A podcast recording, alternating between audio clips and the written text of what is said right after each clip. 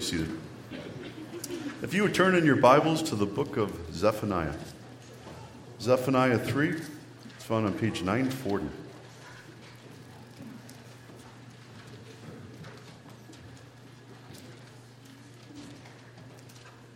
Zephaniah 3, we're going to start at verse 14.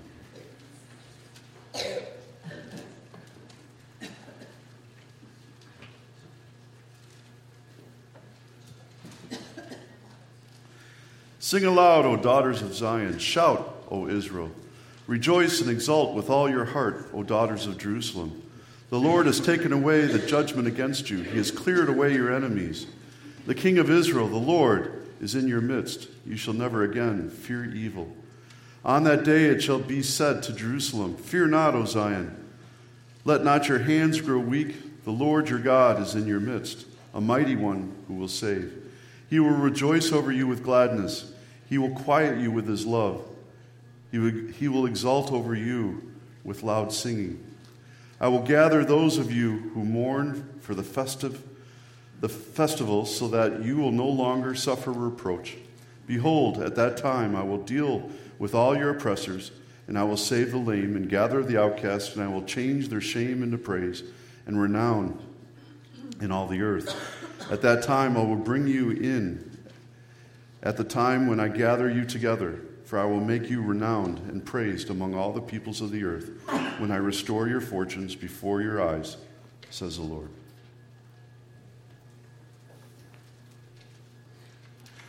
I have to admit that wrapping presents is not my spiritual gift. For one, it seems kind of silly to me to buy some expensive wrapping paper that you're just going to rip apart, right? Doesn't it make more sense to just use newspaper. Remember when you were kids, the funnies? I mean, that, that was pretty special, right? Yeah, but when I do that, then my wife calls me silly and cheap, and so I, I guess I got to be more careful about that. I remember one year I made the mistake of, of telling my wife that I'd help wrap the kids' presents. And so, what do you do when you get extra paper when you're wrapping a present? Well, you just keep folding it over, right? Until it's gone, and then tape it. Well, I guess that didn't work because she never asked me to wrap presents again after that. The week before Christmas, I was in a grocery store and there was somebody uh, ahead of me, so I had a, l- a few minutes to spare. And lo and behold, there's a Women's Day magazine right next to the checkout counter. And so I do what every guy does, and I, I picked it up and was paging through it. And lo and behold, they had an article on making your own wrapping paper. And this is what it said. They said you can make lovely wrapping paper quite inexpensively by taking white paper and printing your own design on it, by cutting an apple in half, carving in the design, and dipping the apple in a mixture of food coloring and liquid starch. Yeah, right. I thought maybe they were joking, but no, they were serious. Um, I think newspaper sounds a whole lot easier. There was also a hunting magazine in that same rack and they had an article on wrapping paper as well, on or wrapping your present. And I think it had a lot of wisdom in it. It said just skip the wrapping paper, just put the gift inside a bag and stick one of those little adhesive bows on it. And then it says this creates a festive visual effect that is sure to delight the lucky recipient on Christmas morning. Those, those Wilderness Magazine people, they really know what they're talking about, don't they? I mean, doesn't that make sense? It does. Now, while the Bible doesn't say a whole lot about wrapping presents or gifts, it does say a lot about the giving of gifts because God is in the gift giving business. He's the reason we give gifts at Christmas time, right? Because He gave us the first gift, He gave us the best gift, and that's His Son, Jesus. And so this morning we're going to talk about that gift, the greatest gift that's ever been given. And the place we're going to look might surprise you because we're looking in the Old Testament. I don't know about you, but I love that passage. It's one of my favorites. When you think of God loving us so much that he sings over us, I mean, wow. I mean, it just, how do you explain that? How do you explain that love? I know Paul tried later on, in the depth and width and height and of, of the love of God, and, and still he couldn't comprehend it. And I hope that when we're finished here this morning as well, that you hear the truth, but at the same time, how do we even comprehend that? It's just so incredible. It's such an amazing gift. According to Zephaniah, the coming of Jesus at Christmas would be a day of celebration. Listen to some of the reasons that Zephaniah gives in our, our text for the celebration. And this is the first. He tells us that the Lord, your God, is with you, that God is with us. And that's been a theme, I think, throughout Christmas. We keep hearing that same idea Emmanuel, God with us. God is with us. Verse 15, the King of Israel, the Lord is in your midst. Then verse 17, the Lord your God is in your midst. In other words, he's not far away. He's not disconnected from us or apart from us. No, God will appear among us. You know, I think a lot of people have this image of, of God as being far from us or so high above us that he doesn't really have time for our petty little needs. Why would we bother him with those things? I mean, he's got the whole world to look after and, and direct. It's easy to think of him as being like royalty, kind of like the King of England, and who's really unapproachable. He's out of bounds for us. Um, you have to get special permission in order to go into, God, into His presence, but that's not the same with God. But we can go into His presence each and every day, whenever we desire. And it's not just our desire, but it's His desire as well, that He wants us to come into His presence. Which leads me to the second thing I want to point out to you in our text. Zephaniah says that God is mighty to save. God is mighty to save. Not only will Jesus save us from our enemies, so that we never have to fear evil again, the text says, but also, more importantly, God, Jesus will save us from God's judgment against us by taking it upon himself. Zephaniah says he is the mighty one who will save. And that's so true. And that's why Jesus came. That's why he was born in Bethlehem because he eventually went to the cross and died there for our sins. So that all our sins might be taken away, so that when God looks at you, he doesn't see your sins, but only the blood of Jesus. There's forgiveness. Most of you probably at one time or another, you've watched that old Rudolph the Red-Nosed Reindeer story on, on TV. Every time I watch it, it gets cheesier and cheesier. It's hard to believe I thought it was so great as a kid, but in the story, Rudolph winds up on the island of misfit toys. Apparently, it's an island sanctuary for all the unwanted and defective toys. Some of the toys that you meet is King Moonracer, a winged lion, who was the island ruler. There's Charlie in the box, Birdfish, a cowboy who rides an ostrich, a car with square wheels, and even a squirt gun that squirts grape jelly. Rudolph can identify with them because he was kicked out of the reindeer games, remember? Because of his shiny nose? Yeah. And so he gets Santa to rescue those toys and find them homes where children will love them and play with them and happily ever after. When you think about it, doesn't this kind of sound like the church? The church is really a place where unwanted and broken and misfit people come together and they find love. They find people who care about them. We find out when we gather together that we're really not so different than each other. We all struggle with the same things, we go through the same problems. It's not always a bed of roses, is it? Sometimes it can be pretty uh, difficult. And uh, as misfits, we need to be saved. And that's what Jesus did when he came to the earth, died on the cross for our sins. Listen to how the hymn writer puts it, and we're going to sing this in a little while. We have heard the joyful sound Jesus saves, Jesus saves. Spread the tidings all around Jesus saves, Jesus saves. Bear the news to every land, climb the mountains, cross the waves. Onward tis our Lord's command Jesus saves, Jesus saves. There's one more thing I want to point out about our passage, it's in verse 17.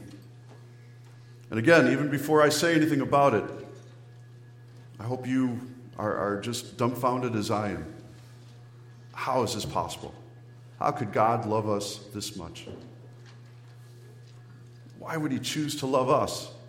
Despite how we've forsaken Him and turned away from Him and gone our own way at times, why would He call us to Himself? I don't know, but that's the love of God. And that we find in the Bible from the beginning to the end.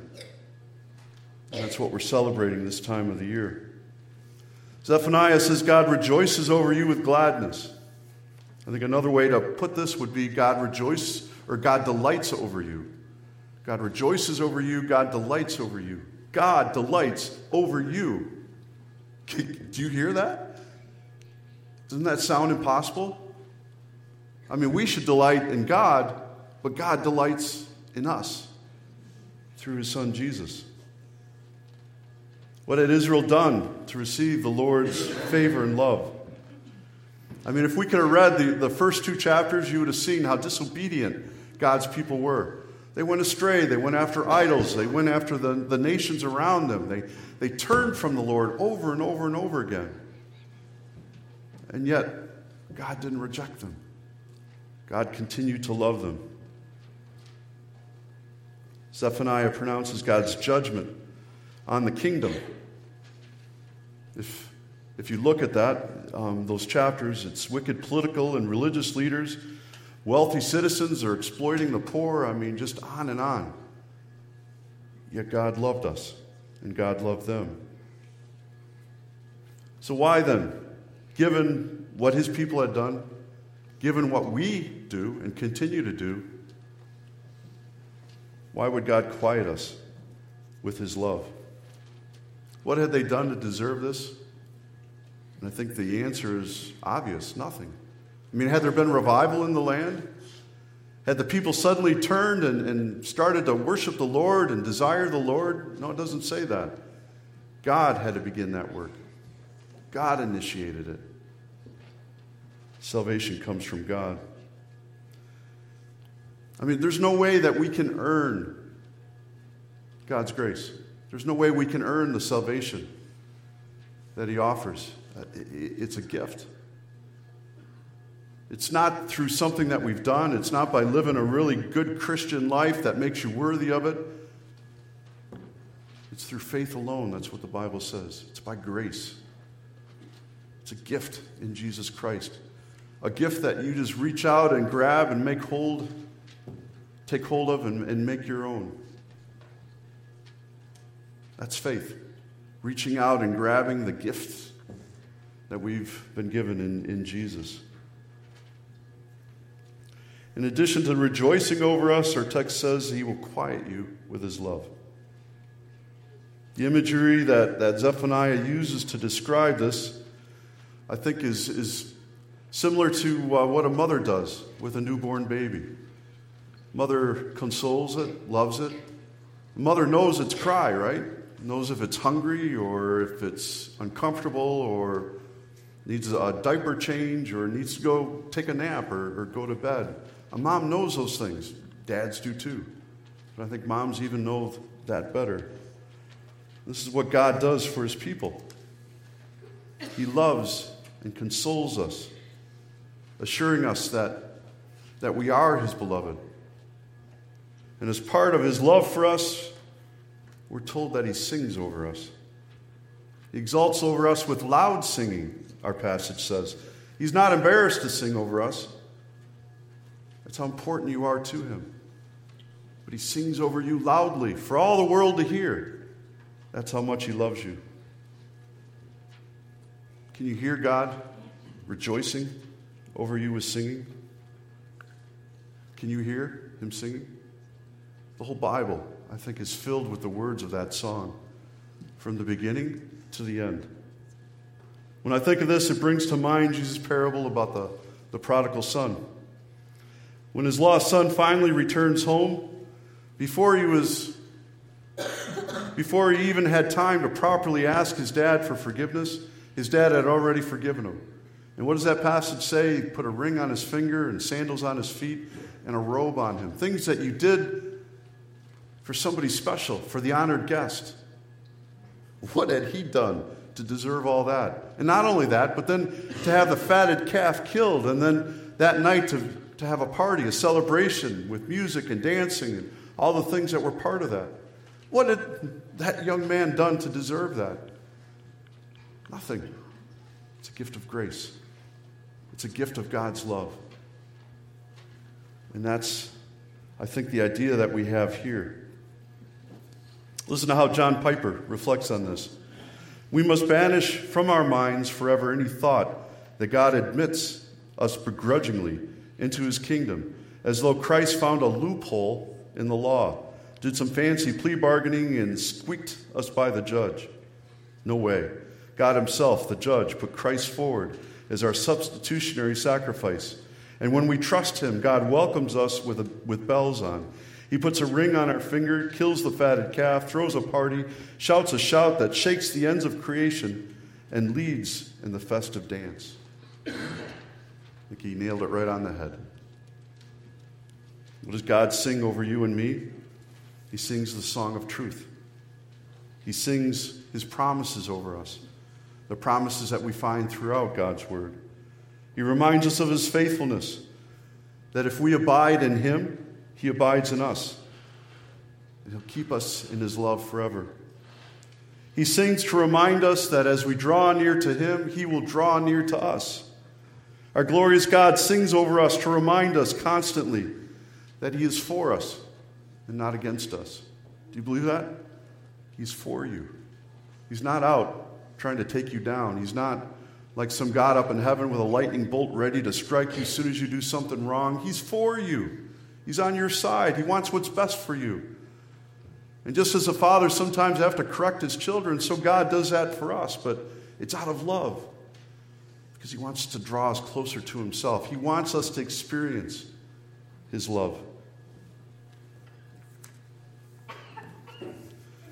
This is the love we see so clearly in the manger. And this is also the love that we see so clearly at the cross of Jesus. This is the reason verse 14 calls us to sing and shout, rejoice, and exult with all our hearts to God. God's people are to delight themselves in Him. Those words I just read shout, uh, sing, rejoice, and exult those are all, in, are, are all called imperatives. And, and what that means is it's not an option that we do those things, but it's commanded that each of us do them and continue to do them until we're with Him forever. The Lord calls His people to rejoice and be happy because we are the recipients of His love. And we can respond like this with, with love, with joy, with singing, because we are the exalted ones. We are the ones that He's placed His hand of favor on. Not that we deserve it, we don't understand why he called us to himself, but that's the truth of Scripture. And that's something to rejoice in. Only believers can truly understand and, and celebrate the gift of God at Christmas time. It gives our lives meaning and fills us with the fruit of Advent hope, love, joy, peace.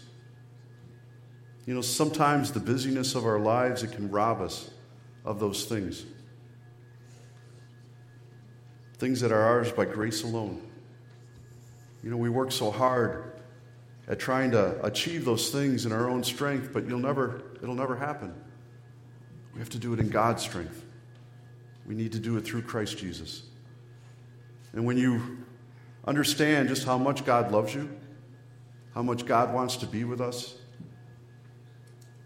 desires to be in fellowship with us, I, I hope that changes your heart it makes you want to desire Him too.